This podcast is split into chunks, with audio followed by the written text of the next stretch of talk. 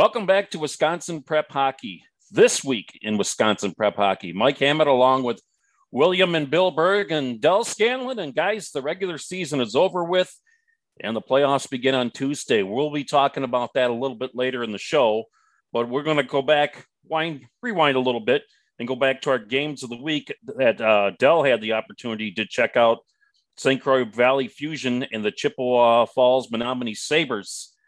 And Dell, uh, give us the spiel on it.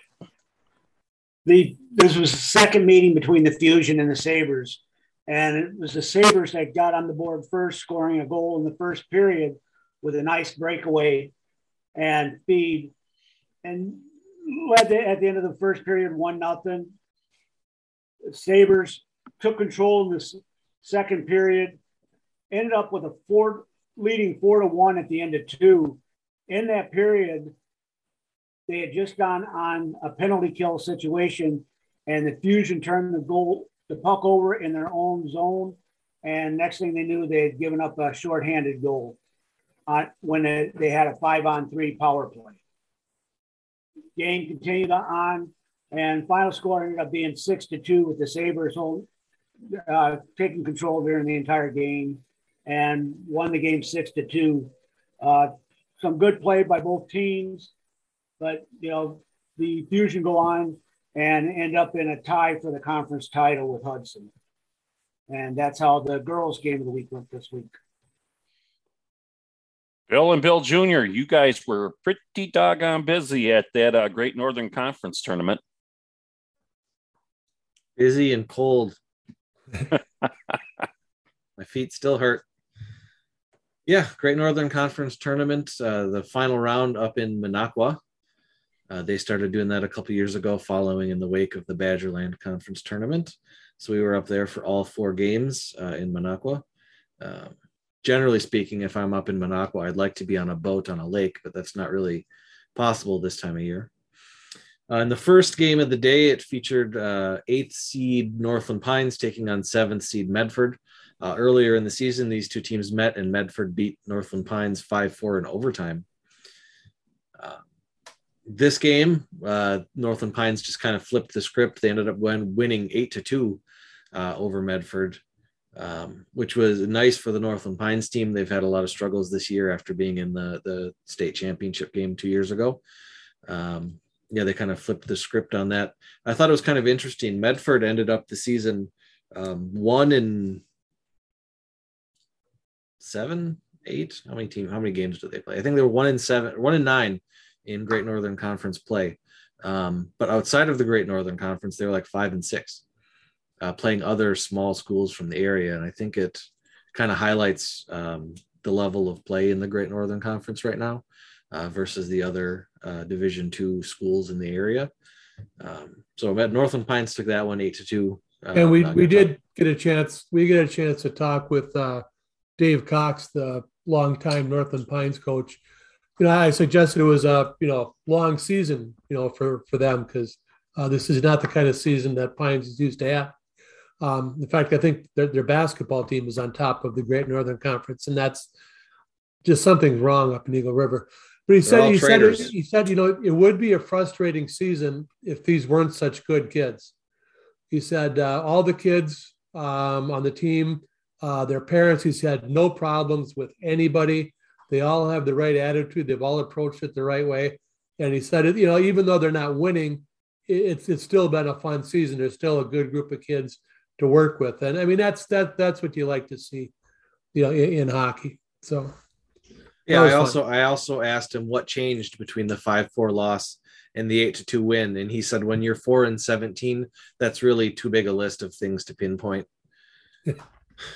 Sounds like a veteran uh, coach. yeah. Moving on to the consolation game. This is another one where the the last two times these teams played, it was a close game. I think it was four to one. Um, but it was Antigo and Tomahawk, and the Robins jumped out to a six nothing lead midway through the second period uh, on the back of four goals uh, by Trevin Walbeck. He had the first three goals of the game in the first period. Uh, Antigo jumped out to a, a, a six nothing lead. Tomahawk got one back uh, towards the end of the second period, and then at the start of the third period, it was like watching two different teams on the ice than played the first two periods of the game. Tomahawk really took it to Antigo in the third period, picked up three goals, uh, made it a six to four game, uh, but they weren't able to get the goalie pulled at the end of the game. The, the puck just didn't stay down in the Antigo zone quite long enough, and that's where it ended six to four. Uh, really nice comeback by Tomahawk in what looked like it was going to be a boring game. Well, and sim- similar to Medford, uh, Antigo was skating uh, suited up. They had 11 skaters and two goalies. So, I mean, they're basically going two lines. And I just think that what happened was that, you know, I mean, it's hard to go full speed with two lines for 51 minutes. And I think their their guys just kind of, you know, let up. You know, we've we, we've got this one in hand. You know, we don't have to really push ourselves that hard. And Tomahawk kept pushing hard, and Antigo didn't quite push hard back enough, uh, and almost let him back into it. Yeah, then we moved on to the third place game, uh, Rhinelander and Waupaca. Um, don't know why uh, Waupaca's, uh, I think, second team all conference goalie wasn't playing in that one. Um, both their goaltenders are seniors this year, but uh, their second team all conference goalie wasn't playing in that one. But uh, I don't know that it would have mattered that much. Waupaca only scored one goal. Um, and the kids line from Rhinelander, the coach's kids line, um, put up four goals for Rhinelander. Um, all three Rhinelander coaches, their kids are on the top line, and they, they look like coaches' kids. Well, you, you've seen enough high school games. You remember Alec Elkin and um, Mike Schwengler's kid. You've you've seen enough coaches' kids over the years. You know what a coach's kid looks like, and you know, the coaches' kids line really leads that Rhinelander team. Um, and I'm sure they were disappointed to be playing in that third place game uh, coming into the tournament as the second seed and having already beaten Mosinee six to three. Uh, but they lost to them in the in the second round of the tournament. But yeah, they they really controlled that game. Uh, beat Waupaca four to one. Uh, yeah, on the back of the coach's kids line.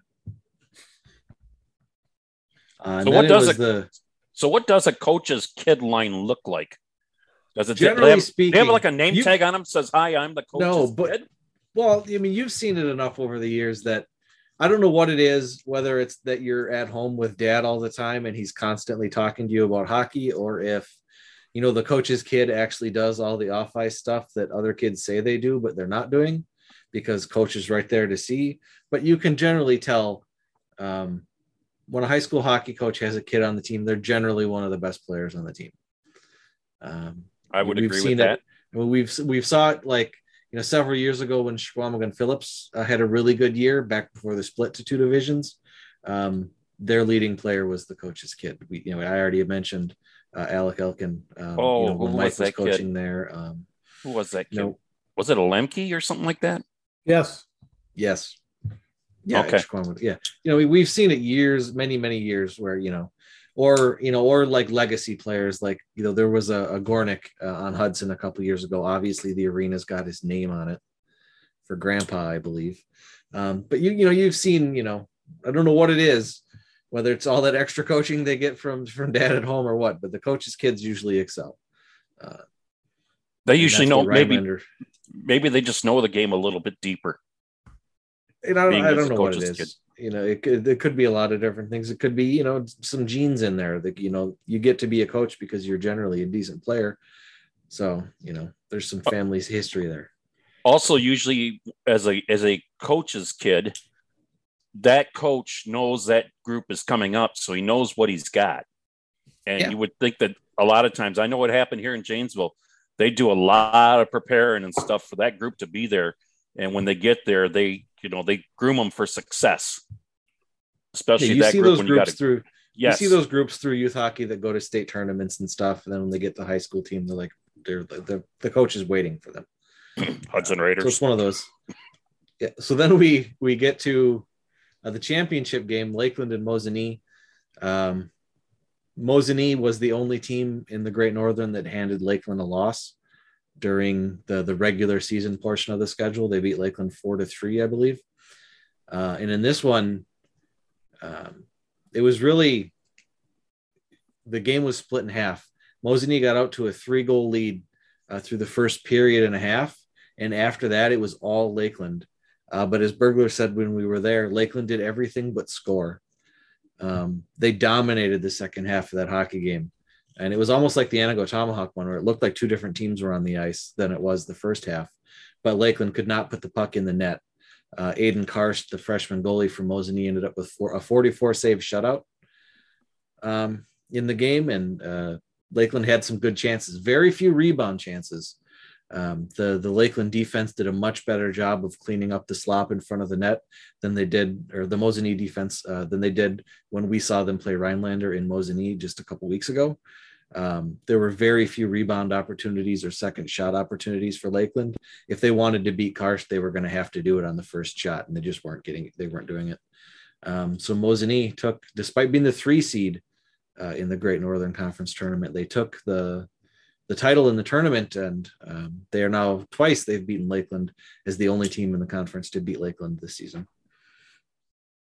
As uh, a lot more to say about that uh, when we get to that section in the uh, Division Two, because it's basically the same teams.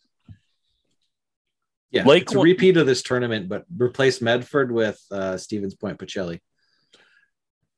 Lakeland and Mosinee, didn't we have these two teams um, rated this season? They've each they've each spent time, I think, in the top six. Top six, yeah, I thought so. And they and they both got votes this week. Okay. All right. Anything else, guys? Nope. All right. Let's move on to the Radisson Madison Players of the Week. And we'll start out on the boys' side. Congratulations to Antigo forward defenseman Trevor Walbeck. On Tuesday, three goals in a 6 4 win over Northland Pines. And on Saturday, four goals in a 6 4 win over Tomahawk, and four goals, guys, in that game. Sounds like they needed every single one of them. Yeah, he had. Yeah. Uh, he started the game off with a natural hat trick in the first period, and it's Trevin with an N. That's not an R. Clean your glasses. What part of it? what am I looking at here? T R E V I N. Yeah, you said Trevor. Did I say Trevor? Anyway, Trevin, Trevin Walbeck. Okay, I was, I guess I uh, hurried through it. Trevin you suppose Walbeck. he'll get a nice write up in the newspaper. His dad is the sports writer for the Antigo Daily Journal. that works. Uh, girls side, Viroqua forward Rachel Simonson on Monday, two goals, two assists, 6 1 win over Black River Falls. On Friday, one goal and an 8 1 loss to the Warbirds. And on Saturday, one goal, one assist, and a 4 1 win over the Rock County Fury. So good week for Rachel Simons of Viroqua. The girls, Radisson Madison Player of the Week, and Antigo forward defenseman Trevin Walbeck, the Radisson Madison Player of the Week on the boys' side. I think he's listed as a forward defenseman because when you've only got 11 skaters, you just kind of have to be. Yeah. Yep. You may have to take a shift out there as a defenseman. Well, yeah, in that game, Antigo Antigo only skated three defensemen. They they rotated three defensemen through the through the game. Oh, oh boy. I bet they were pretty tired by the end of that game. Um, let's go on to the top six. Um, all the votes are in in the last regular season poll, and Bill Jr is going to run them by us. And uh, well, Bill, what's it looking like? Well, for the first time all year, and I believe in the three years now we've done three divisions of top sixes D1, D2, and girls. Uh, there is no change in the poll this week. Um, I mean, some of the votes changed. The point totals are a little different, but uh, the the order of all six teams in all three divisions is the same as last week. So Division One is Hudson, Eau Claire Memorial, Madison Edgewood, Notre Dame Academy, Eau Claire North, and Spash. Uh, it's worth noting that three of those six or four of those six teams are all in the same division. Uh, and the other two are number one seeds. Uh, division two, St. Mary Springs, Rice Lake, Baldwin Woodville, New Richmond, Amery, and Somerset. And then girls, uh, Bay Area, Fox Cities, Central Wisconsin, Madison Metro, Western Wisconsin, and Onalaska. Um, the Bay Area Ice Bears and the Hudson Raiders in Division One were both unanimous selections. A little quirk in the voting this week: Rice Lake actually had the most first place votes in Division Two, uh, but some down ballot consideration put them in second instead of first. All right.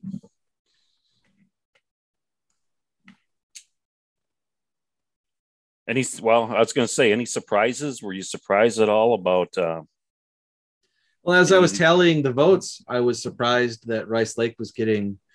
I mean, they've been splitting the first place votes pretty evenly for the last several weeks, but I was surprised that Rice Lake was getting more than Springs this time, considering Springs beat Notre Dame Academy this last week.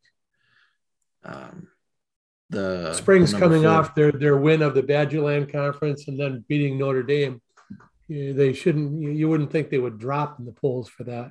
Yeah, I wouldn't. I would. I, I was. I was not expecting them to drop, but the the votes were tight. It was even tighter than normal. Uh,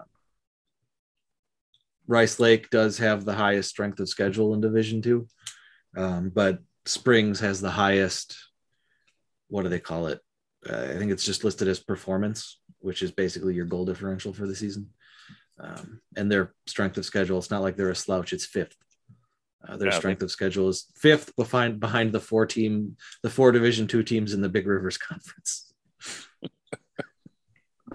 what a conference it is. Yeah, like those two, those those four teams don't have a choice. They're going to have a brutal No. ske- strength of schedule because they have Hudson, the Eau Claire schools, and Chippewa Falls twice every year. That's well, and you say that right there. That's that's eight games. Yeah, I mean, eight, that's a third of your schedule um, is against four high quality D1 teams for those. Like they don't have to schedule any other those four teams any other D1 games for the rest of their season. They can schedule whatever D2 teams they want, and their strength of schedule is still going to be set because of those eight games. Give Josh Engel credit; he's doing a pretty good job up there at Rice Lake. Yeah, and Rice Lake is one of the teams that scored a goal on Hudson this year, so that's worth noting. Boys, Hudson don't that in a give minute. Hudson don't give up many, do they? Let's get um. Let's run enter. Uh, Oh, we might as well just roll right into Division One, Section One, That's- since that's that's, what what we was were just gonna say. talking about. Division One, Section One, our regional round previews.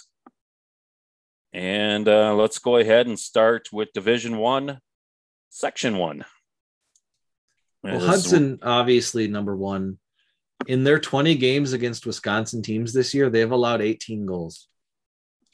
And it's not like, you know, it's not like the, all their shutouts came against like Menomonie or River Falls. No offense to Menomonie and River Falls, but they shut out Notre Dame Academy. Um, they shut out Wausau West. They shut out, um, uh, they shut out Rice Lake once. They shut out, uh, I want to say there was someone else in there, like another big one. They shut out Chippewa Falls. You know, they're like, yeah, they're 18 goals. They shut out Verona, um, 18 goals in in 20 games against Wisconsin teams. Uh, that's just stifling, stifling, stifling defensive hockey. Uh, and, and if it wasn't for if it wasn't for Hudson, um, we'd probably be gushing all over Eau Claire Memorial um, again. I mean, they lost twice to Hudson. The only other blemish on their schedule is a is a tie with Notre Dame early in the season. I mean, they've beaten everybody else. Um, so you know, a, a solid solid team there at Eau Claire Memorial as well. It's just right now they're just kind of being overshadowed by by a really dominant Hudson team. Yeah, they would be the number one seed in any other section but the one they're in. I uh, recently was talking to Shay McLaughlin, who coaches a Bantam team for Eau Claire. He says they uh, the talent's just going to keep coming there because uh, they've got some really talented kids at the Bantam level. So, you know, Eau Claire's area going to be, you know, putting out some more uh, talented teams. Like I was looking at it, I was looking at it earlier tonight. Hudson has 32 bantams this year, and it's a down year for them bantam wise. They're going to have even more next year. And Eau Claire, uh, Eau Claire Youth Hockey has 46 bantams this year. You know, if you're wondering how they managed to field Eau Claire Memorial and Eau Claire North, and then the the Regis um, Altoona McDonell Central Co-op, they have 46 bantams. Um, in in you know Eau Claire Youth Hockey in a city of 65,000 people. and that's it. And then that's if they all decide to play. Well, yeah, well, that because your bantams, almost half of your bantams are freshmen, in high school, bantams are usually eighth and ninth graders, and like your top bantams are going to be on your high school team or your JV team. So that's a, that's a lot of ninth graders. Wisconsin Rapids taking on DC Everest to take on Hudson in round two. Spash and the Northwest Iceman will play tomorrow night. Wausau West plays Wausau East. Chippewa Falls in the bottom part of the bracket going to be taking on Ashland and Superior. A play-in game for them. Yeah. They are going to have Tomah coming up to visit them, and the winner of that one gets uh, Eau Claire Memorial. Yeah, I don't see a lot of upsets in the regional round here. Um, you know, you don't see a lot of 12s beating fives in general. Um, East Merrill, I mean, they've already played Wausau West once. It wasn't fantastic for them. Um, Ashland, you know, just a few years ago put together a really nice team, but they're not there this year. Um, Superior, they, you know, they were the runner up in Division Two that last year. Now they're playing in Division One. Um, if they were in Division Two again, they would have a really competitive team. But they're in Division One now. Um, they should get by Thomas Sparta. The only real interesting game on Tuesday is probably going to be Wisconsin Rapids and DC Everest. Yes. Um, I don't I don't have no offhand what they did last time they played. Well, I think the the, the fun is going to happen on otherwise it's going to be on Thursday, assuming that Spash beats the Northwest Iceman and Wausau West beats Wausau East Merrill. Um, then you're going to have Spash and Wausau West again on Thursday for the first, third time this year. That should be a good matchup. Yeah, the first time they played, it was an overtime win for West. The second time they played, Spash kind of spanked them. Um, so well, I'm sure West is looking to get back at them for the third time, make sure, you know, prove to everybody that they earned that fourth seed over Spash in the fifth seed. Guys, ready to move then, to Division Two? I think the only really real, I mean, Superior and Eau Claire Memorial, assuming Superior beats Tomah, that should be a decent game. I don't know that it'll be a great game. Chippewa Falls versus Eau Claire North should be a good game. They've played a couple good games this year. Chippewa Falls does not have the scoring that they had the last couple years that made them a really challenging team. Right now, they're really relying heavily on uh, Bridger Fixmer in that. Super goalie, Bridger Fixmer. He sure is. Division two, section one. You guys ready? Yep. Yep. Okay. Um, number one seed, Rice Lake taking on Chequamegon Phillips in round one. Hayward taking on Marshfield, Amery taking on Medford, and New Richmond taking on Whistle Flag, the Blizzard. This is an interesting one because, oh, I didn't even do my thing. Uh, I just want to put, I did a poll. I did polls on Twitter all day today. I see that. Um, I pulled uh, D1 section one. Our readers, 62.5% of our readers think Hudson's going to take that one. Uh, for for D2 section one, 72% of our readers think Rice Lake is going to take this one. Uh, this one is interesting because Rice Lake and Hayward played earlier in the year. Rice Lake won two to one in overtime, and um, Logan Abrick had 60 something saves for Hayward. Um, Hayward does not have a lot of offense. Uh, they, they, they do not score a lot of goals, but they have um, I'm I don't know if everybody's score sheets are all completely entered yet, but right now he's sitting as the second highest save percentage in the state, uh, behind Tyler Frummels from from Waupun. Um, so that's Hayward's saving grace. Amery and New Richmond have been ranked pretty much all year, uh, bouncing around Amery at the bottom half of the top six. New Richmond now at fourth. Uh, they they they didn't start the year there, but they've been clawing their way in. Um, Rice Lake has beaten New Richmond twice already. They beat Amery. Uh, uh, Amery. Uh, they're 12 and 0 in Division Two this year. Is Rice Lake? All four of these games will be on Thursday. Yeah. So let's uh, look at that one. Let's move over to the girls' side, and let's go with Division One. And uh, uh, I mean Section One.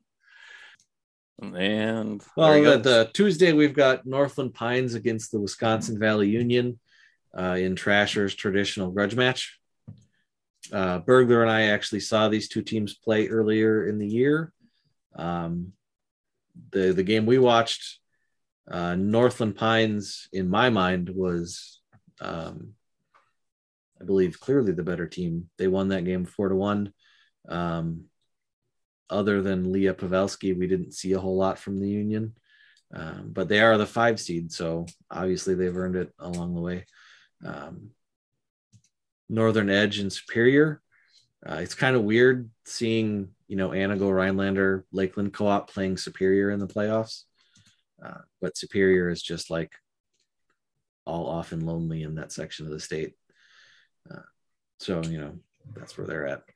Uh, I think Northern Edge has had a really tough season. Um, that's probably going to be a superior win. Hayward and Medford. Um, Hayward is not. They're not the the runaway Hayward that they were in the past, but they have one really good player whose name I'm not going to remember. Um, do you remember her? Yes. Hang on. Uh, Riley Springer is the one I was thinking of. 21 goals and 11 assists this year. And then uh, Reese Sheehan has 18 goals and 23 assists. They're kind of a dynamic duo uh, for Hayward. Um, they've been doing. Yeah, Riley Riley Springer is just a, a beast on the ice. He's just um, strong on her skates, moves the puck well. Then they have uh, the other one is a, is a freshman. Then they have another. Fr- they have two freshmen that are uh, really doing well for them as well. So they're looking good down the road.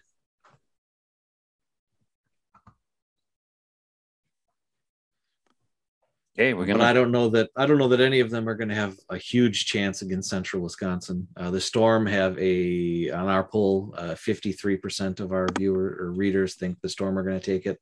Sixteen percent Hayward, nineteen percent Superior, and then the rest go to seeds four through seven. Well, I, I guess the one thing again, I mean, we, we saw him play at the beginning of the year, but the Storm just the Storm beat him one to nothing just last week. Um, yep. They outshot him by a bunch, thirty to eighteen. Um, but uh, you know the Hay- Hayward's goalie, uh, Greta Wilbur, uh, you know she only gave up one goal in that game. Um, the storm, the storm's problem as the number one seed is that they're a very aggressive, very good team, but they only have one player who can score reliably. Um, Samantha Federici, um, you know, back when she was a sophomore and Trasher was not retired, she was basically his favorite player. Um, she's got 26 goals for them and 21 assists, 47 points. She's 19 points ahead of their next closest player. Um, she's she's really their scoring threat in those in those close games against good teams. And it's really hard when you get down to tournament time it's really hard to rely on that one player to win you games because by now everybody knows that she's their scoring threat. Um, no i will say and that she, she did score the goal in that one nothing game but it was in overtime. I mean they, they were scoreless through three periods. Something the storm have this year that they didn't have so much in in years past I think she's a junior now, is Chloe Lemke. Um, you know, from coming in with zero starts in the sectional final against the Fox City Stars two years ago uh, to now being their starting goalie as a junior, she's got a 937 uh, save percentage on the year. So she's doing a really nice job in net. Del, you want to chime in?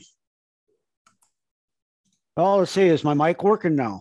Yeah, it sure sir. is. Okay. Um, well, Burglar brought up what I was going to say is uh, after losing to the Storm five to one in their opener of the season, uh, they lost one nothing in this latest game. Uh, Spartans get the Northern Edge in their first round game. Uh, you know, it's Spart Superior's got a seven and sixteen record on the season, but it's hard to say exactly what their record is. You know, they play a lot of their games against Minnesota, but you know, as everybody's saying, you know, this is one where we're going to be looking at Central Wisconsin in this division, in this section, I do believe. Let's move over to section two. St. Croix Valley Fusion girls, they have the top seed. Western Wisconsin, number four, Chippewa Falls, Menomonie, number five seed. They'll move on the winner of that one to play them. Then the bottom half of the bracket has Onalaska and the ECA Stars and the Hudson Raiders. taking on Black River Falls. And uh, open it up to you, Dell. Uh, go ahead. This section is the one that I think is the most is wide open. And I, I could see uh, actually any of the top five come out of it because the Sabres, depending on what night you cut, they, you look, they just knocked off the Fusion on Tuesday evening. Uh, they've uh, lost to Western Wisconsin earlier this year, but Onalaska, to me, is kind of the wild card in here. That, and to me, I think that's the team that's going to come out of here is Onalaska. Uh, they're going to open up the weekend against the Stars on fr- Thursday night, and I got to watch them early in the season, both playing their second game of the season, and that was a three to two loss at Hobbs Municipal Ice Arena. ECA Stars haven't, haven't had much scoring this year. It seems like they are a little bit on the younger side this year, I do believe. Uh, and that was the one part that they, they were going to struggle with was uh, scoring. And I'm going to have to agree with Dell on this one. I had Onalaska picked as my wild card team. They were on December 14th. They were sitting at four and four. Uh, they haven't lost since, um, mm. and that includes you know wins over University School, the Metro Lynx, uh, St. Croix Valley. Um, yeah, they've not lost since the middle of December. In this section, um, you know, like ba- basketball has moved to computerized seating this year, and I I looked at um, the My Hockey Rankings uh, website, computer rankings. This section is the one that, according to the computers, the coaches got the most wrong. Um, according to the My Hockey Rankings, uh, this section should be Western Wisconsin one, Onalaska two, St. Croix Valley three, Hudson four. Uh, Chippewa Falls, Eau Claire, Black River Falls, those are all the same. Um, but you look at the computer ranking saying that uh, St. Croix Valley Fusion beat Western Wisconsin twice. So if you're you know ranking them on on sectional play, it's hard to rank them below them. But the computers say that's where they should be. Um, yeah, this sectional is wide open. Chippewa Falls they just spanked St. Croix Valley in the game Dell was at. Um, you know, St. Croix Valley's beaten Western Wisconsin twice, but Western Wisconsin has played really nicely this season. Onalaska is on that nice winning streak. Hudson has beaten uh, several of these teams, um, but they they lack they lack depth. So if you look at some of Hudson's games, they'll play the same team twice, and one time they'll win them in they'll win in a close game, and the next time they play them, uh, they lose by several goals. Um, that's just the kind of thing that happens when you you don't have a lot of depth. Um, but yeah, top five in this one. Any one of them, then any one of them could win it. Um, you, you were talking about Hudson there. Hudson is seven and two against the teams within the section, but then when you look at Hudson's, you know they're averaging two point two six goals per game and allowing three point four eight, you know, and stuff. So now, granted, you know, I think we noted before, you know, a lot of their games against Minnesota teams, which kind of skews that outlook you're looking at on yeah. on those goals. Hudson Hudson's record against Minnesota this year is bad, and their record against Wisconsin this year is good. Um, and it's it's skewing all of their numbers. Uh, going to our our poll, uh, our our readers have 49% uh, voting for Hudson, 21% voting for St. Croix Valley, 14% voting for Onalaska, and then seeds four through seven are at 15% because you can only put four things in a Twitter poll. Uh, so our viewer, our readers think that Hudson's going to take this one, but that just might be because a whole bunch of people from Hudson voted. Did you get any work done today? Junior? Sure. It depends. Do you mean the job I'm paid for? Oh, I'm Wisconsin talking about prep hockey. WIP. Well, WIPH. I know you did. It's all yes. kinds of polls popping up on Twitter, and I see your one that you had about Hudson and Eau Claire, and it's already got quite a few likes on it. So he he can get a lot done on his lunch break. He's got a strong Twitter game, right? Yeah. I and, get my work done, and then I do other stuff while I'm waiting for more work to come. And HHS boys hockey just liked another two of your tweets. You found a fan base. Let's move on to boys section two. Um, section two. Uh, that's wait a minute here. D2 section two. D2 section two. That's too many twos. So I this guess. is this is the this is the a repeat of the Great Northern Conference tournament uh, with Stevens Point Pacelli replacing Medford, who moves over to section one. Um, Sacrificial lamb in section one. yeah. Uh, so you know, Lakeland got the top seed, Rhinelander, Mosinee, Antigo, Waupaca. That's the same seeding they were for the Great Northern Conference tournament, which doesn't really make any sense because they seeded the Great Northern Conference tournament, and then in like the next Tuesday, Waupaca came out and beat Antigo. Somehow, Waupaca is still seated behind Antigo in this one. Uh, Pacelli at seven, Tomahawk or Pacelli at six, Tomahawk at seven, Northland Pines at eight. Um, like we said, it's been a tough season for Northland Pines. I can't see them beating Lakeland. Um, Antigo Waupaca should be a good game. I can see watching them play in the Great Northern Conference tournament. I can see why Antigo beat Rhinelander and Mosinee. Um, they have talent. They just don't have enough of it. Like they don't Well- have enough guys. So you can see how they can win a game, but oof, it's going to be tough.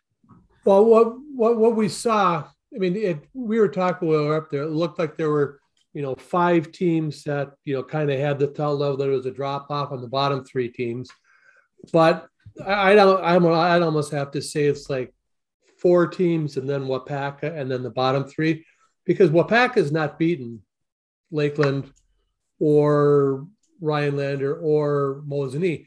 Waupaca has beaten Antigo twice. Um, Antigo's beaten uh, Mosinee and Rhinelander. Um, the other teams, you know, have swapped wins.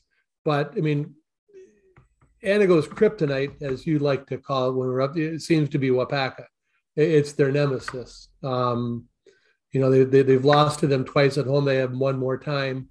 Um, you know, if they can get what if they can get by Waupaca, then you should see those same four teams. Uh, you know, Lakeland, Antigo, Mosinee, and Rhinelander you know, in the in the semifinals, you know, for for the region. Um, but you know, can they get by Waupaca? Don't know. Yeah, and then they if haven't they yet. then, then if they can, it becomes the rubber match between well on the bottom half, Mosinee and Rhinelander. They've split with each other now this year. Rhinelander won six to three the first time. I think Mosinee won eight to two the second time. Um, like those are two wildly different scores for two teams that played each other just a few weeks apart. Um, and then on the top, it's either Antigo or Waupaca against Lakeland. And I don't know that either of those teams can beat Lakeland. Lakeland. Um, I don't. deep. Yeah, I mean, and it, Lakeland's got more depth. I mean, they, they will. If, if it is Antigo, I think Lakeland will wear them down. Um, it'll be hard to go, you know, two lines, three defensemen against Lakeland for 51 minutes.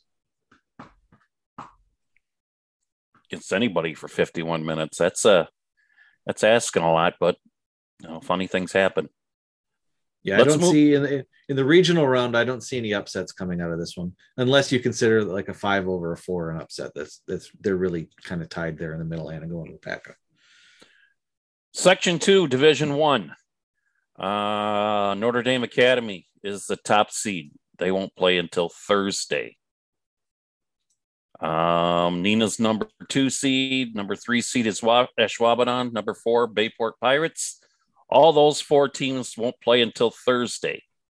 So let's go ahead and start with Beaver Dam and Sheboygan playing for the right to play Notre Dame.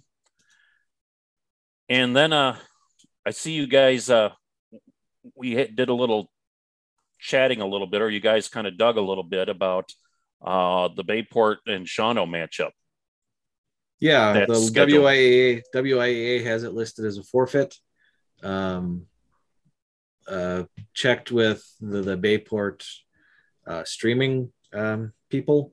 Uh, they checked with their AD and they got back that Shawano doesn't have enough players for the game. Um, They've thrown in the I- towel.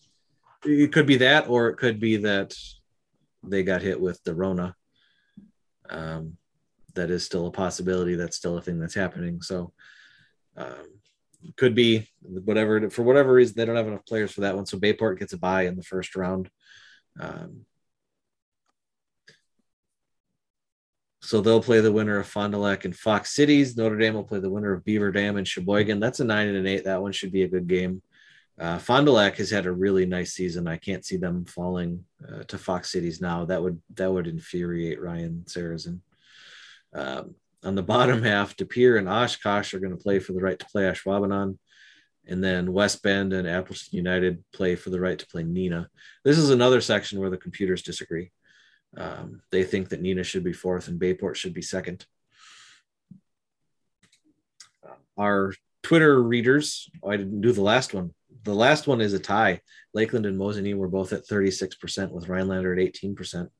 Uh, this one, Notre Dame is at 53%, Neenah's at 23%, Ashwaubenon's at 7% uh, from our Twitter readers who, who we all love. They know best, don't they? Yes. I think second round, we don't, I don't know what day it'll be yet um, because Bayport wasn't expecting to have to schedule it yet. You know, you usually you have to wait till you finish the Tuesday game first. Um, but Fond du Lac versus Bayport should be a really good hockey game. I don't, if it's on a Friday, you know, maybe I consider making the trip over to Cornerstone to watch that one. If it's on the Thursday, probably not. Um, but that would that would that would should be a really good hockey game. How far you live from Cornerstone? I know I know what area you live in. How far away is that? I went there like three weeks ago, and I really should know the answer to that. Is it like it's not much more? It's not much more than an hour, hour ten Okay. minutes, something like that. okay? And it's it's a it's a pretty easy drive. Um, De Pere and Ashwaubenon, uh, that should be a good game. They obviously they've met in the the Fox River Classic Conference plenty of times. Um, Appleton United and West Bend going on for the right to play Neenah. Uh, I don't know that either of those teams can skate with Neenah. Neenah is big and fast, and while they didn't use their size to their advantage the last time I saw them play, uh, that might have had something to do with the fact that Springs is really, really fast. Um, I don't think West Bend and Appleton United will will give them that particular trouble. Uh, Neenah, Neenah is my wild card team in this one, um, and it's it's it's it's their power play. Their power play is like forty three percent. Um, you look at they they lost to Ashwaubenon uh, late in January, two to one. I, I think they only had one power play opportunity in that game. They, if if they get if if you can stay out of the box and give them three or fewer power plays, you got a good chance of beating Neenah. If you give them four or more chances on the power play, you better plan on scoring a lot of goals yourself because they will score power play goals. Um, And I believe that's the. So anybody, anybody. I mean, what Neenah has to do, Neenah needs uh, a, a Brett Zelazowski. You know, just some pestering agitator. You know, who can get under the other team's skin and get him to take stupid penalties. you know, Um, or a kid a kid who's like five two, so that anytime you check him, it's automatically elbowing. or head that's what- contact. yeah. Yeah, or head con. that was Brett Zalazowski's skill. Brett, go get us a power play. Okay, coach. Uh, that was uh, Ashwaubenon. I believe their goalie Caleb Moore, or no Lincoln Simmons. Caleb Moore is Neenah's goalie. Uh, Lincoln Simmons. I believe he was the Fox River Classic um, first team goaltender. Uh, he's had a really nice season. He's at 933 on the season, which Yeah, I think he mean, was a uh, player of the week uh, one week for us. Yeah, seven, seven shutouts, 1.56 goals against average, nine 933. The state leader is at 943. So he's he's right up there. He yeah, um, he's had a really, really nice season. And that's that's what that's what Ashwaubenon's real strength is, is uh, they have a top tier goaltender. Um, even the games they've lost, um, they lost two to one to De Pere. They lost two to one to Notre Dame Academy. They lost two to one to Bayport.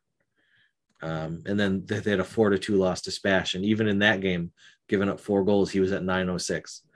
Um, so like they have they have a top tier goaltender, and we've all seen what a top tier goaltender can do for you in the playoffs. Steal games. Yep. Uh, section three, Division One boys. Madison Edgewood is the top seed, and Waunakee is the number two seed. Those two teams wait until Thursday and Friday before they go to action. Uh, Sun Prairie and Onalaska play tomorrow night. Prairie and DeForest, Reedsburg and Baraboo Portage, Verona and Madison, uh, the East Side Lakers, Middleton and Aquinas and Madison Memorial against Madison West. This is a section where I think the three seeds got a better chance of coming out of it than the two seed does. Um, we saw the final score when Edgewood played Waunakee, and it was not pretty uh, if you're a Waunakee fan. But when Edgewood played Verona, I believe it was two to one or three to two. Um,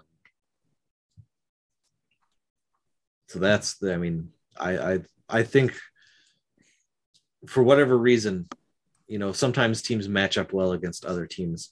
Um, you know, I think Edgewood uh, favors as the number one seed. They, they they they do better against the two seed Waunakee than they'll do against the three seed Verona. Um, yeah, it was two to one win against Verona. They beat Waunakee ten to three, uh, and then but they wouldn't the see season, Verona till the sectional final. Yep, and earlier they beat um, Waunakee five to two. So, did uh, Edgewood and uh, Ver- not Edgewood, but did Waunakee and Verona play this year? Yes. I believe Waunakee won that game 5 3. I know Waunakee won it and they had a five. And I mean, it'd be nice like, if we yep. had a website that we could find it. But. You have a you they, have a very good memory, MJ. They did, win. and they scored like four goals in the first period. Yeah, they won five to three. Uh, Verona outshot them forty six to twenty two, uh, but Waunakee scored three goals on eight shots in the first period. Yeah, Verona Verona is the team I had as the wild card in this one's mainly because, well, except for that game, they don't give up a lot of goals. Uh, their goals against is only 1.87 on the season. Their goals against average, so they don't get scored on a lot. They don't they don't put up the gaudy numbers like uh, Oregon or Waunakee do, but they don't give up a lot of goals. Yeah, other that. than that, other than that five goal game by Waunakee, uh, their only other game where they've given up more than three was their five to nothing loss to Hudson in their second game of the season. I had a uh, discussion last week with uh, Joel Marshall, the head coach of Verona, and he said the same things. We're not the high scoring team that we have been the last last couple years, but yet they still play enough defense, and they don't have Caden Grant back there anymore. But still, they're getting it done defensively.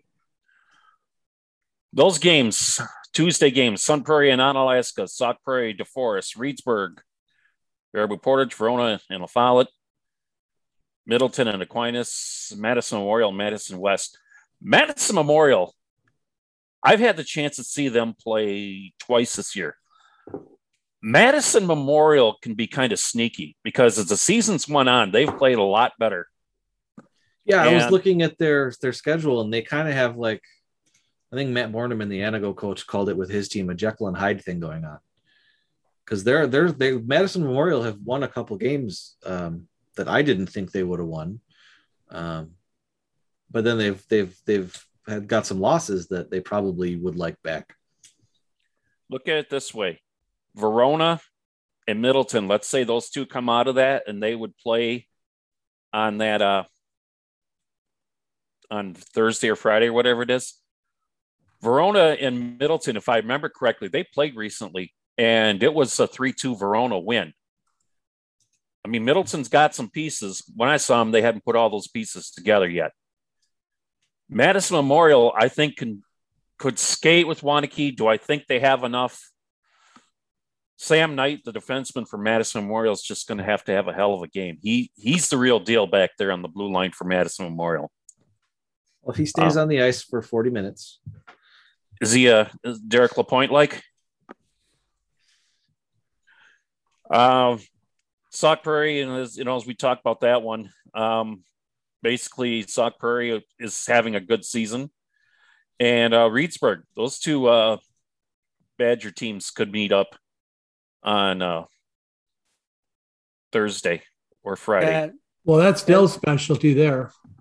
Well, yeah. the thing it you you know, game game tomorrow night, RWD against Baraboo. Uh, RWD should win that one. They beat Baraboo both times they played this season. Uh, Baraboo's not had a very good season. They've been a very weak team this year. Uh, RWD's beat Sauk Prairie twice. They beat them two to one on their home rink when they played in Reedsburg, and I believe it was three to two at Sauk Prairie. Now tomorrow night, when RWD plays Baraboo, they're going to play over in the Lake Delton rink. The the question is, is if both Sauk and RWD advance, where will they play the next game? And talking to a few people, the thought is is they might play it in Reedsburg because the, the rink's a little bit smaller, which then you know helps eliminate a little bit of the speed that Sauk Prairie uses against them, you know, being able to spread it out and stuff. But you know, either way, that Thursday night game should be Sauk Prairie against R- RWD, and it should be a very good game. Um, RWD's played Edgewood twice this year. Uh, they lost to them four to one in Reedsburg, and then when they played at the LaBahn, it was a four to two game. And so you know they play Edgewood pretty tight and close. And talking to the assistant coach and stuff, you know, he thinks they match up better with them than what Waunakee does. And what the scores have been a little bit closer, but you've got two games you got to win before you have the chance to face Edgewood again. And you cannot, RWD knows they can't overlook Sauk. You can't, yeah. You, when you look past teams, bad No. things happen. Um, our our Twitter fans have Edgewood at sixty six percent on this one, Verona at fourteen, and Waunakee at ten. Uh, so Mm. they are, seem to be trending to agree with with Burglar that Verona is the sleeper in that one. Division two, section three. Number one seed is Baldwin Woodville. They will take on Viroqua on Thursday.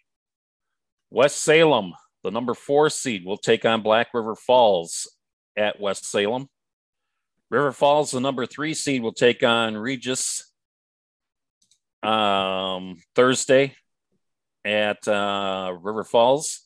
And Somerset, the number two seed, will take on the Menomonie Mustangs Thursday at Somerset.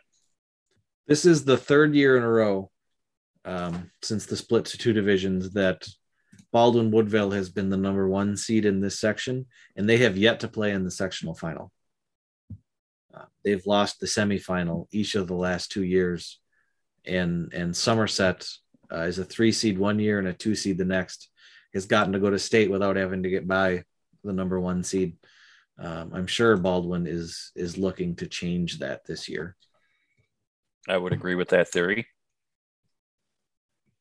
um, looking at this section, um, you know, and you could get some, you can get surprised by a by a lot of teams, but in this one, I don't see anybody other than Baldwin or Somerset having a, a really good chance at this.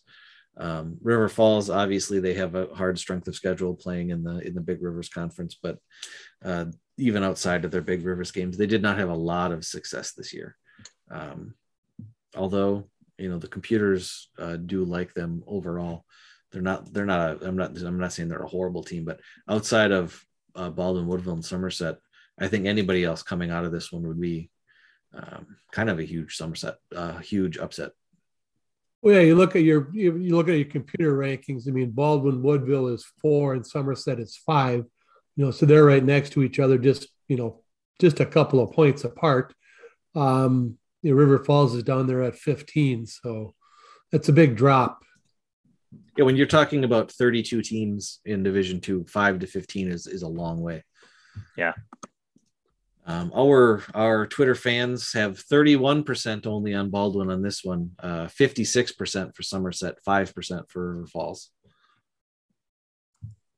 So they expect our, our our our Twitter fans are calling for the upset in this one, calling for the two seed, which would be Somerset's third straight third straight trip to state uh, out of this section if they if they do pull that off.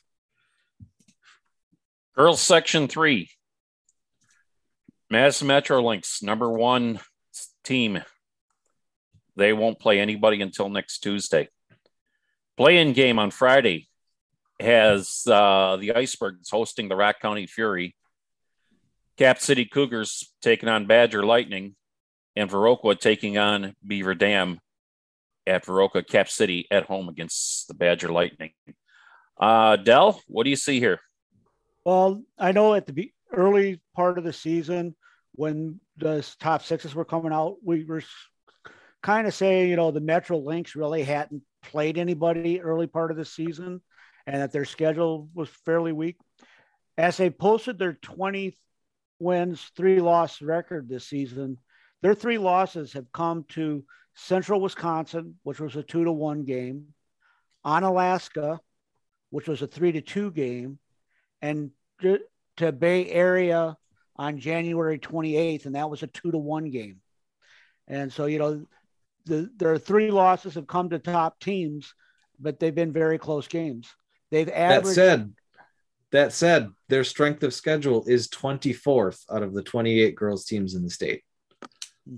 Um, there are only four teams that played a weaker schedule than them this year. They've done very well, and as as um, Coach uh, Jeff Fox and I have talked a lot over email this season, he was cognizant of their schedule, um, but he also said that they're probably the deepest team in the state. Well, you know, we, we talked about the the boys Division Two, Section Two being the Great Northern Conference. Well, this girls section is pretty much the Badger Conference, and the Metro Lynx scored 71 goals in the Badger Conference and allowed seven. Yeah, they don't give much up. And yeah, the the go ahead, Junior the big thing I see out of the Lynx is like I've like I, I, mentioned, Coach Fox has talked about how deep they are. Like there's a lot of TW players on the Metro Lynx, uh, both U18 and U16. Um, they're a very deep team, but their leading scorers don't have the kind of numbers you see out of like um, Rentmeester and Zilish in Fox Cities, or um, I forgot her name in Western Wisconsin, who leads the state in scoring. They don't have that kind of of offensive punch, but they're very deep all the way down. You know, they're very they're a very quality team, um, but they don't have like the super high end players. And then Viroqua on the other end, um, the number two seed. The number one seed is the biggest team in the section. The number two seed is the smallest team in the section, second smallest team in the state uh, in terms of enrollment. Viroqua. Viroqua doesn't have depth. Like the Metro Lynx are a super deep team without a lot of high end. Viroqua is does not have depth, but they have a very high high end. Um, and that leads to some weird scores. The first time they played the Metro Lynx, it was a three to two loss. The second time they played, it was a six to one loss.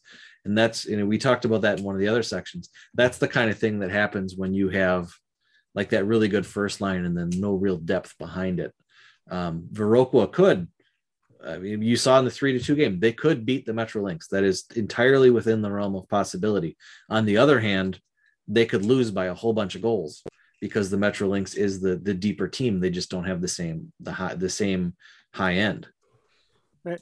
And you talking about those two games, but with Viroqua, uh, you're talking two different ice rinks there. You get to the the Viroqua ice rink, the the ice is a little bit harder and, and everything. And if when you get to Madison Ice Rink, that's a little bit softer ice and stuff. And you know, so Viroqua was a three to two game, and then when you got there playing at the Madison Ice Arena, it was you know six to one. And, and those two games were played four days apart. As you look at the Icebergs taking on the Fury, they split their games this year, and both teams winning on their home ice. And so you know that that game honestly is a toss up. either one of them can take that one. Uh, if somebody had told me two weeks ago the Cap City and Badger Lightning uh, game, I would have said, you know, Cap City should win that one easy. Until I look at their last game against each other, and the Cap City got out of that with a two to one win in uh, Baraboo. So you know that that could be the upset, but I don't see. I honestly don't see anybody coming out of this one except the Lynx. You know, yeah, our section. Our, our Twitter followers agree they're at sixty-seven percent for Madison Metro, thirteen percent for Viroqua, ten percent for Cap City. Um, I mean, yeah, Rock County, Rock, well, like we talked with some of the other goalies, I mean, Rock County has Olivia Cronin in the net and she can keep the score down, but they just don't score any goals. They they just don't have the scoring. I mean, they don't have the scoring depth. Emma Kogora um, has 27 points. Their next highest is half of that. I mean, 13 points through what 20 24 games. Yeah, you know, the second I mean, score is 13 a, a goalie a goalie can games. keep you a goalie it's can hard keep to, you in a game. Huh? A goalie can keep you in a game, but it's really hard for a goalie to win the game because yeah. someone's got to put the puck in the net. Emma Kogora can do it. And she, she just did, doesn't have a whole lot around her. Well, and, and the thing is, she she's actually the game that I covered where they played. She was the one that kept them in that game. But you know, by the time the third period rolled around, it's like uh, Junior saying earlier. You know, that depth takes its toll. Yeah, they're not very deep at all. Um, but the one thing you'll get out of Emma Kogora, you're going to get effort all the way to the final buzzer with that girl. She's just nonstop. And, uh, you know, but I just don't, I agree, Dell. They just don't have enough depth, but they do have a chance in net with Olivia Cronin.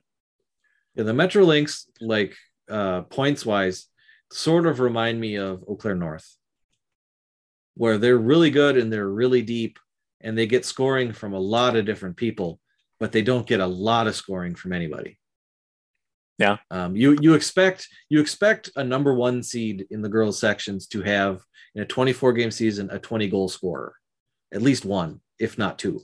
They don't have any. Um, so they, they remind me of Eau Claire North in that way, which is hardly a negative thing to say. Eau Claire North is what fourth, fifth in the state. You know that's that's you know nothing to shame, but yeah, they don't. Um, especially when you consider um, like I said earlier, their schedule strength was 24th out of the 28 girls teams. You'd think that they'd have more games where they're putting up bunches of goals uh, to pad the stats a little. But yeah, the, they don't have a single 20 goal scorer, which is something you expect to see. So they're a very deep, strong team. Like we saw at Eau Claire North, they beat Hudson earlier in the year. Um, they just don't have a lot of high end punch, but you know, their lack of high end punch is going to go against Viroqua's lack of depth. And, you know, in that case, I would take depth over the high end uh, any day. Section four in the girls' side Bay Area Ice Bears, number one seed. University School and the Lakeshore Lightning, the play in game to next Tuesday against Bay Area. Warbirds and Brookfield Glacier on Thursday, and on Friday, Fox City Stars taking on the Arrowhead Warhawks. And uh, Dell, what do you see? you know how we talk about the boys division one this would be the girls version of it this is the one where you're going to have teams beating up on each other uh, we metro lynx gave the fox city stars one of their three losses and that was a one to nothing game in double overtime i believe but you know, so it was a double overtime game in which Metro Lynx won that one. The other two defeats that they suffered were uh, to the um, Bay Area Ice Bears, eh, where they lost two of those games. But you know, Bay Area, this is basically the Eastern Shores Conference, and the only team from the Eastern Shores Conference that's not in this is Wisconsin Valley Union. Um, Bay Area Ice Bears won the Eastern Shores Conference regular season. They won the Eastern Shores Conference tournament. Uh, so, you know, they're, the, that's where they're the number one seed, scoring over five goals per game and allowing less than one goal per game on average. And the Warbirds, like they have they have a win against the Central Wisconsin Storm, um, an overtime win against the Storm, which is one of the more shocking games of the season to me. Um, they outshot the Storm 32 to 30, so shots were basically even. And they won that game three to two in overtime because otherwise the Warbirds they're 0 and 3 against Fox Cities now. Um, against Bay Area, they're they're 0 and 2. Um, that win against the Storm makes me think, yeah, this team can can make a run at it. But bet- between those two teams combined, they're 0 and 5 this year. You know, I don't see them reversing that. Six of their eight losses have come to the Ice Bears, the Fox City Stars, Central Wisconsin Storm, and the Metro Lynx.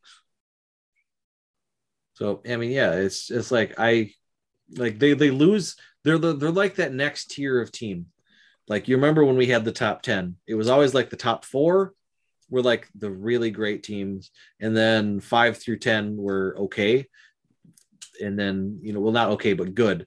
Like they're in that that old five through ten range. They're good, but I don't think that they can skate with the Stars and um, uh, the Bay Area uh, Ice Bears when when state tournament is on the line. I don't I don't think they have I don't think they have the the roster for that this year. No, they've they've they've got some they've got some good players. Um, they got some very good players. Uh, Emily Brown and Ellis Spees and uh, freshman Allison Wara are are good, solid players. Uh, they just don't have enough of them uh, to, to to to hang with those other teams for that long and you know they're another one that doesn't have a, a 20 goal scorer at this point in the season um, which you know it's not a magic number or anything but it's when you're a team looking to go to a state tournament especially in girls hockey when you know we can still we see that like you having one really good scorer on your team is still like a huge deal um, you know and not having that is, is going to hurt them let's move on to division two boys section four. Final wait, wait, Let me do the Twitter first. Oh, go ahead. Sorry, I forgot. Bay Area is at 53%. Fox Cities is at 27. The Warbirds are at 15. So heavy favorites is the Bay Area. Yes. Section 4 D2. Fond du Lac Springs and Stoughton will play on Thursday. Homestead Highlanders and Cedarburg will play on Thursday. McFarland and Monona Grove will play on Thursday. And Oregon and Waupun will play on Thursday. Ledgers are the number one seed. Oregon's number two, McFarland three, and Homestead is number four. Yeah, Springs is uh, undefeated in Division two this year.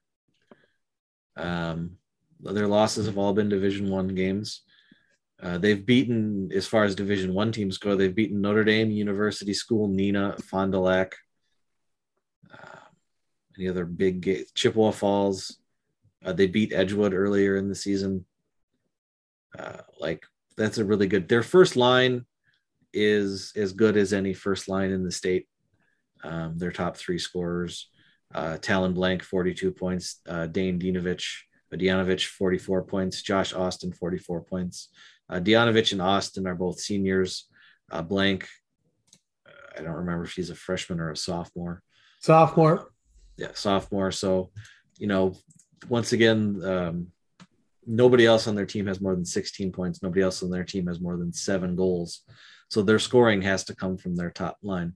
The closest they've come to losing uh, a Division two game was their game against Oregon earlier in the season, where they won three to two. Um, Oregon wildly outshot them in that game. Uh, both of Oregon's top two scorers, the 100 point scorer um, Kyle Rohr and uh, the 88 point scorer Andrew Jicha, they both had goals for Oregon. Those were their two goals.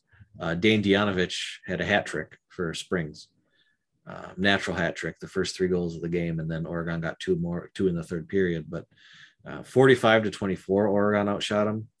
Um, both teams took a fair amount of penalties seven for Springs, uh, six for Oregon.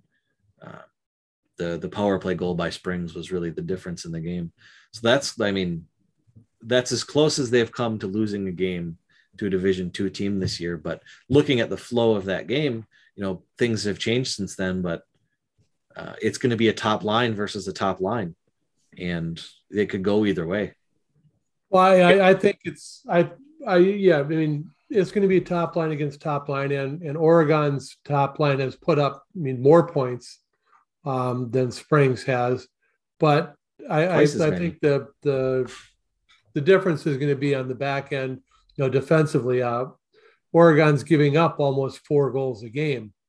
Uh, yeah, uh, Springs is only giving up two.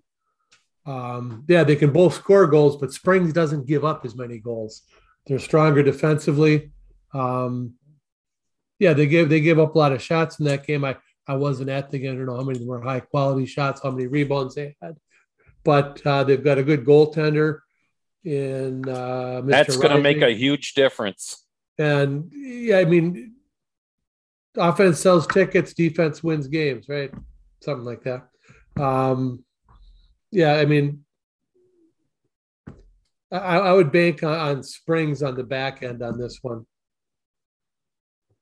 So you're Should be a- expecting Heck of a game. so you're expecting Fond du Lac Springs and Oregon to meet in the sectional final. They are clearly Heavy uh, favorites. the top. I mean, yeah, Final in the even in the computer thing, Fond du Lac Springs is two, Oregon is seven, and you know the next one down there is like McFar, or, you know, way down there at seventeen. Like uh, Waupun's got the good goalie though. in the early part of the season, Homestead was getting um, votes for Division Two top six. Um, Homestead uh, is the the largest school in Division Two this year, uh, replacing Superior, who was the largest school in Division Two last year. Homestead was getting a lot of votes uh, for top six in the early part of the season, but then they ended up going 11 and, and 13 they had a, a rough they won their first five games and then lost their next five games uh, which were all against uh, division two or division one teams. Um, and then it was kind of back and forth since then. So homestead uh, well, I mean, we've always liked homestead. Uh, they're they're good to us. Um, but yeah i don't i don't see them i don't uh, see them sneaking by. Um, mcfarland? Maybe. Uh, they'll have a better time against Oregon than they will against Springs, I think. Um, Springs just being that much more tight defensively. Uh, when you're when you're trying to beat a team that's better than you, you have to you have to capitalize on the opportunities they give you, and you can't get penalties. And you know, just looking at you know how many goals they're giving up this season, Springs just gives up a lot fewer of those opportunities. I think it's I mean every team gets beat by a team that's not as good as them at some point. Um, you know McFarland can can probably beat Oregon if you know if all if the breaks go right in a given day. I don't know that they can beat Springs. Um, that'd be real tough.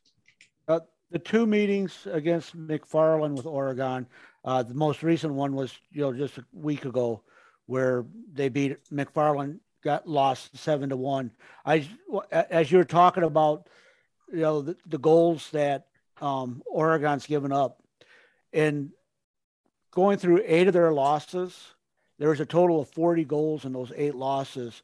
Uh, two of those losses were to Edgewood, where they gave up 10 goals in one and eight in the other one.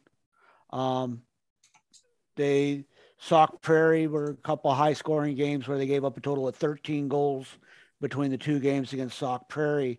So, you know, it's going to be one of those one games. I think if they do meet in the sectional final, Oregon's goalie is going to have to have one of his best games of the season in order for them to advance to get past this the ledgers.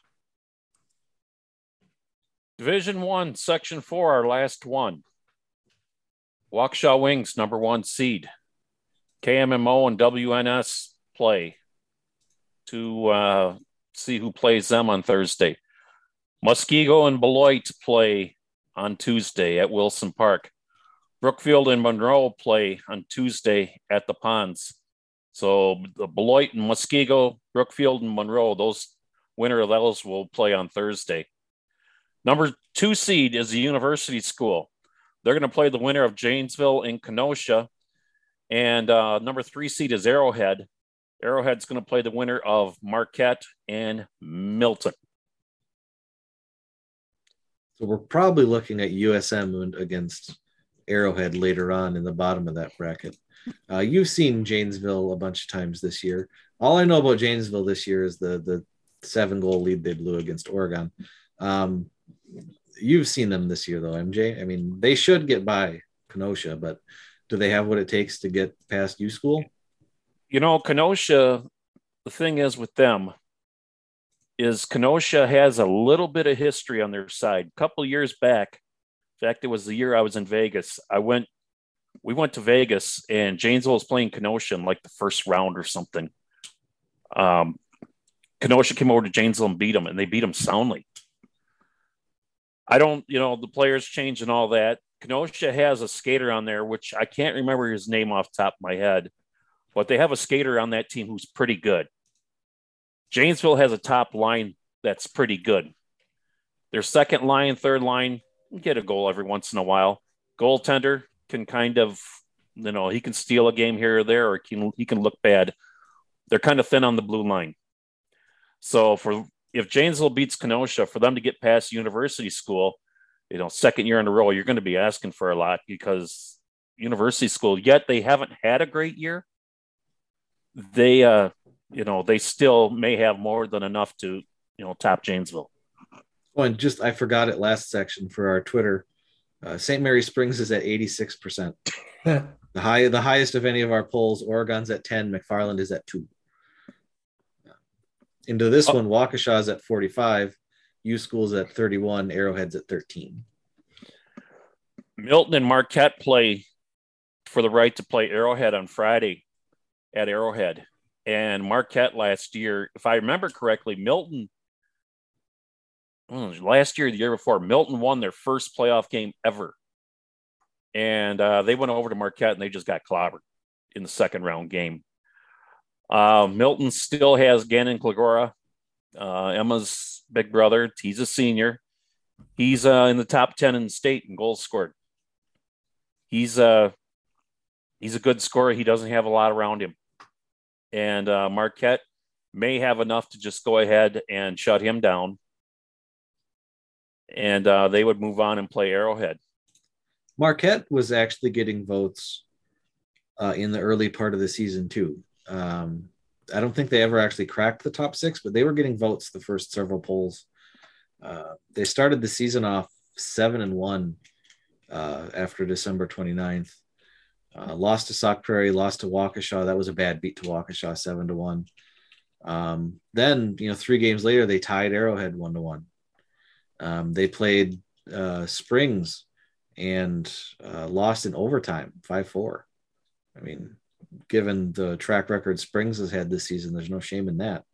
No. Um, so I mean, other than that that bad beat to to Waukesha that seven to one, they've been in most of the rest of the games they've played. Um, they had a hmm. long losing streak there, but even then, you know, five four overtime loss to Springs, a four nothing loss to Neenah Hortonville Menasha, who was ranked um, fourth in the state at the time that that game played. Um, so I mean, they're not. I mean, their last their last game of the season was a six to two loss to Spash. Spash is now ranked um, in the top six. So I mean, Marquette, I think they're they're they're better than their record would indicate. I don't know if that will get them past Arrowhead, but I mean, they played them to a one-one tie last time they played. I saw Arrowhead a couple weeks ago against Janesville, and they beat Janesville two nothing. And Arrowhead has good goaltending. They work hard at the forward position. They don't score a lot of goals, but they have that back end, which can, you know, can win you some games. Waukesha. Devin Devin Shutt, uh, their goalie at Arrowhead, is tied for second in save percentage. Yes, nine thirty seven. He's tied with Logan Abrick in Hayward, just you know one one thousandth of a point behind um, Tyler Fromels and Waupun. I I did see him a couple weeks ago. He's he's pretty good. Um, although you ask Carl Valamont, and he's just oh man, you know Carl, he'll downplay the whole thing. Waukesha, oh, yeah. Waukesha, the Wings have Tyler Dale. He's as good as anybody in the state, and this kid can flat out play, and he can carry a team. Watch Waukesha, the Wings, they're not as deep as they've been over the years, but Tyler Dale can carry a team. And watch for them to get through, you know, to be in the uh, sectional final. I'm I'm predicting because just because Tyler Dale, I mean, he's he's the real deal, guys. He can he can fill it up in a hurry. I mean, Waukesha finished their schedule 21 and 2, uh, which is, you know, pretty good. Um, mm-hmm but you know one of their two losses was a 10 to 3 loss to edgewood um, and then they have a, a, 6 to 4 loss to Wausau West And you look at the rest of their schedule and you know they're 21 and 2 which is is is a good schedule but their strength of schedule is one of the lower ones um, for all the for the number one seeds in the state um, without like actually you know going up and looking at i would i would guess that it's the lowest um, you know baldwin woodville maybe close um, but it's it's not a, a terribly strong schedule um, They do play in a good conference, though. They do, but it's I mean, but it's a down year for some of the other members of their conference. You know, Uh, U school's not as strong as they've been. Uh, Arrowhead can't score goals. But they can stop you from scoring goals. Yes, Just the whole Milwaukee area, I, I see it as being a down year. But Waukesha, you know, scoring goals wins games. And Waukesha Tyler Dale had- threat. 90 points this year on 50 goals and 40 assists uh, in 23 games. He was n- not held scoreless this season. He had at least one point in every game they played. But you got to limit Um, him. and he only he was held to one point just twice. Um, they beat DC Everest four to one. He only had an assist in that one, and in their three to two tie against Arrowhead, he had one goal. So otherwise, he had two plus goals in every or two plus points in every game they played. Um, that's just like bananas. B A N A N A S. All right, guys. That's all our looks at the uh section. Did I do our Twitter for that one? Go ahead. Waukesha, I, I don't think. Waukesha, 45%, University School, 31%, Arrowhead, 13%. Okay, sounds about right. So, I mean, our Twitter users, Twitter followers expect all the one seeds to go to state, which is why they're one seeds. Uh, but they're not all going to go to state. Well, they expect almost all the one seeds to go to the state. They, you know, Lakeland and Mosinee are tied in that poll. Hudson is winning girls um, Division two, Section two. Uh, Somerset is winning Division three, Section three. So three of the twelve sections they don't have the one seed picked. But we've never seen all one seeds go to state. I don't think so. There will be upsets. It's kind of weird that the I think the most likely team to be upset I would I shouldn't say most likely. I don't know how to phrase this. Hudson has the hardest road to state of all the number 1 seeds, but they're also in my in my mind the biggest favorite, which is something considering how good Eau Claire Memorial is. You don't think Eau Claire Memorial wants another shot at them?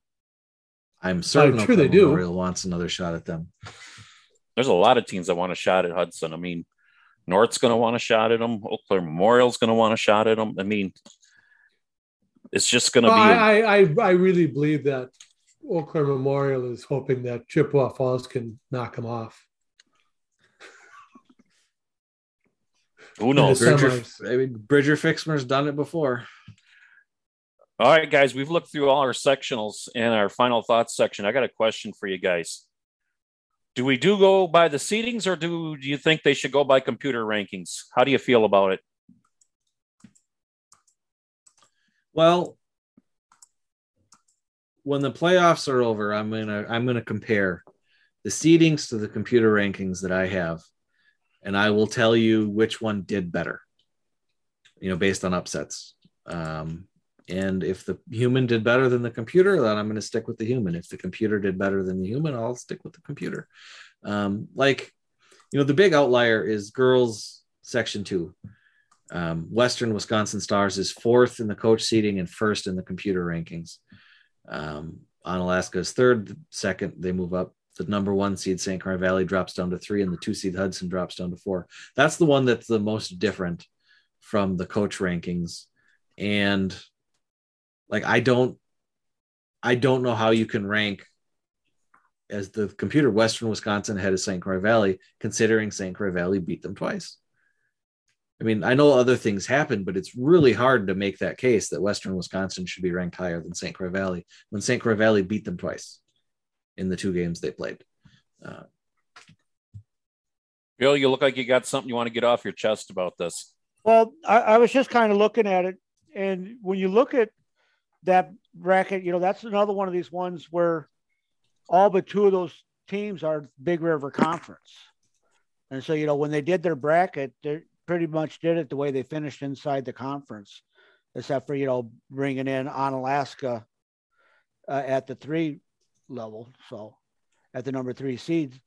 So you know, you, it's one of those things where your games that you played during the season got to amount for something, and if you won your conference, you deserve to be up at a higher seed in your section.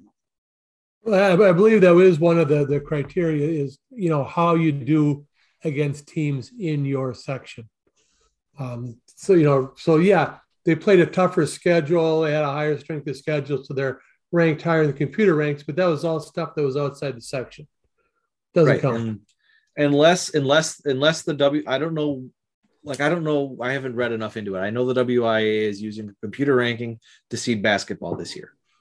I don't know if they developed their own, if they're using one that's already out there because yeah, one of the criteria is how you did within your section. And the computer rankings that we have access to don't don't calculate that. They calculate the state as a whole or, you know, in one case uh, the LSQ ranks the region as a whole, uh, Wisconsin, Minnesota, Michigan, I believe, uh, all is one block. Um, so I mean, there are you, you have to define how they're going to do that. If the I don't if the WIAA developed their own computer ranking or paid someone to do it, you know that's great. If it because you can make a computer ranking that fact, factors um, sectional play into account before going to like statewide play to make as tiebreakers or you know stuff like that. So I mean, it depends on how they do it. Um, I'm not against it. I I think I don't I don't know how much this gets into the head of a high school athlete. Um, like Stevens Point, probably should be ahead of Wausau West. Uh, at the time they were seeded, no, Wausau West, I think, deserved to be over Point. But after that, Point destroyed them. So I'm sure Point would just love to take, you know, the people say bulletin board material, go and take it to Wausau West again. I'm sure Waupaca wants to have another crack at Antigo. They've already beat them twice, but they're they're ranked behind them in that in that section. Um, but I don't know if you know that that bulletin board material that we media types talk about is actually a thing that high school players care about in the slightest. Because um, I'm sure they want to win regardless. Right.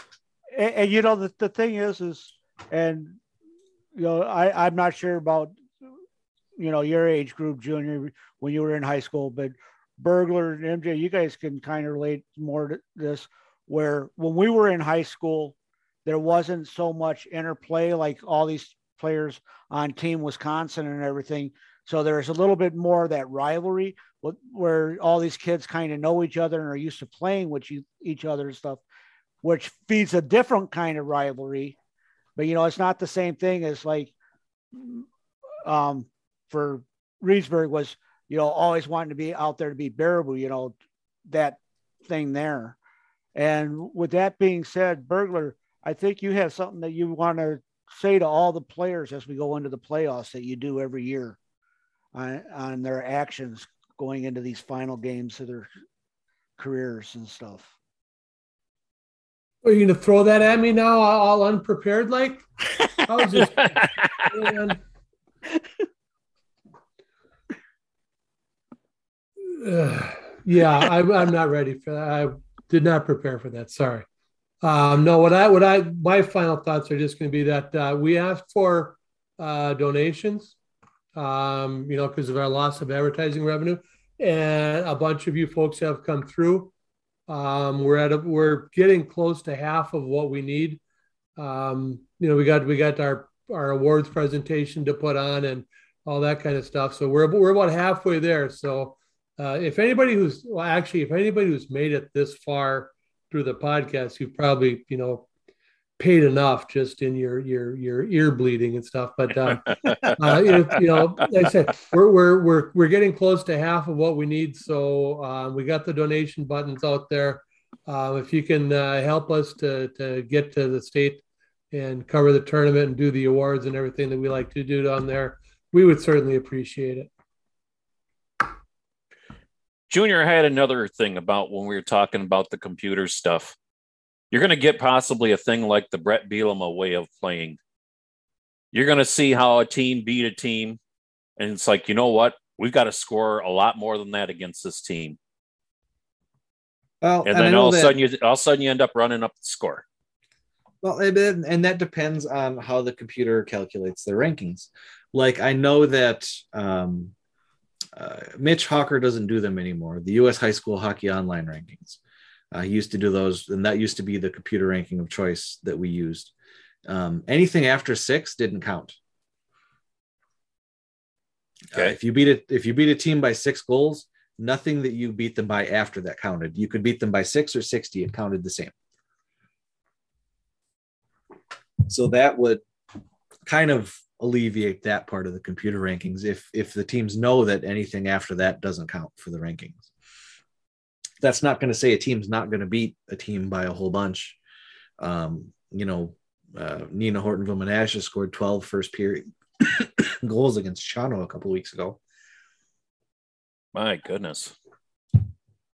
Then they took the uniforms off their first and second line Dress for the rest of the game team. and dress their JV team. I believe you have to take a penalty when you do that uh, for playing a guy who's not on your original printed roster, or in this case, two lines worth.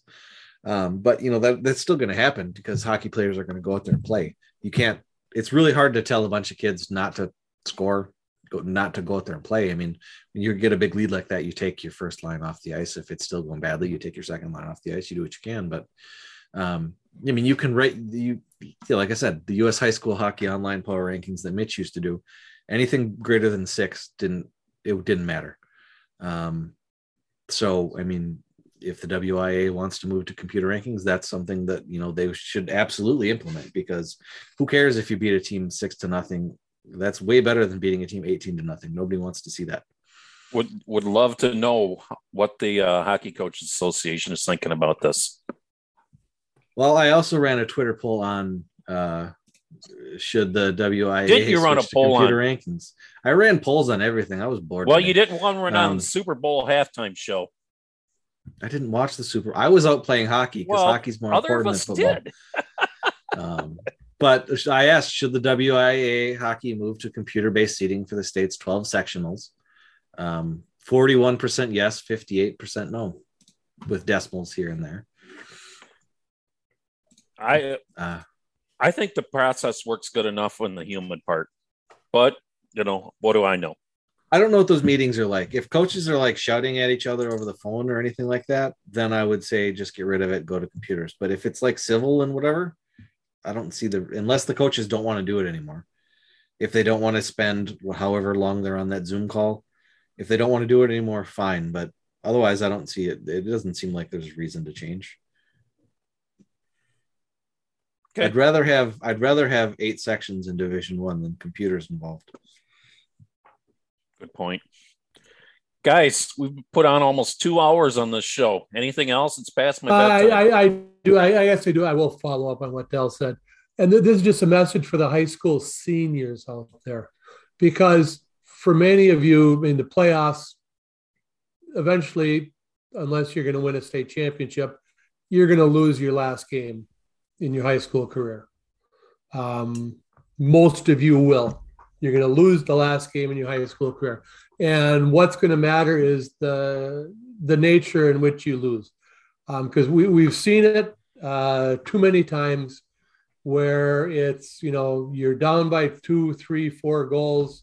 It's getting late in the game. You know what the hell? I've never liked this guy. I think i'll take his head off. Um, don't do anything in the last game of your high school career that's going to put a stain on you your high school your team um, Your coach. be res- your coach, be respectful, uh, go out with dignity. Most of you are going to lose. Like I say, most of you are going to lose your last game. Uh, know what's going to happen. Um, like I say, don't don't don't do anything stupid. That that's going to, like I say, put a put a blight on your your your group for a long time. Be respectful. Be sportsmanlike. Have fun. And if it doesn't go your way, you know, so be it. There's only one team that ends the season winning. Well, three. Yeah, three. So One per division. one per division. Absolutely.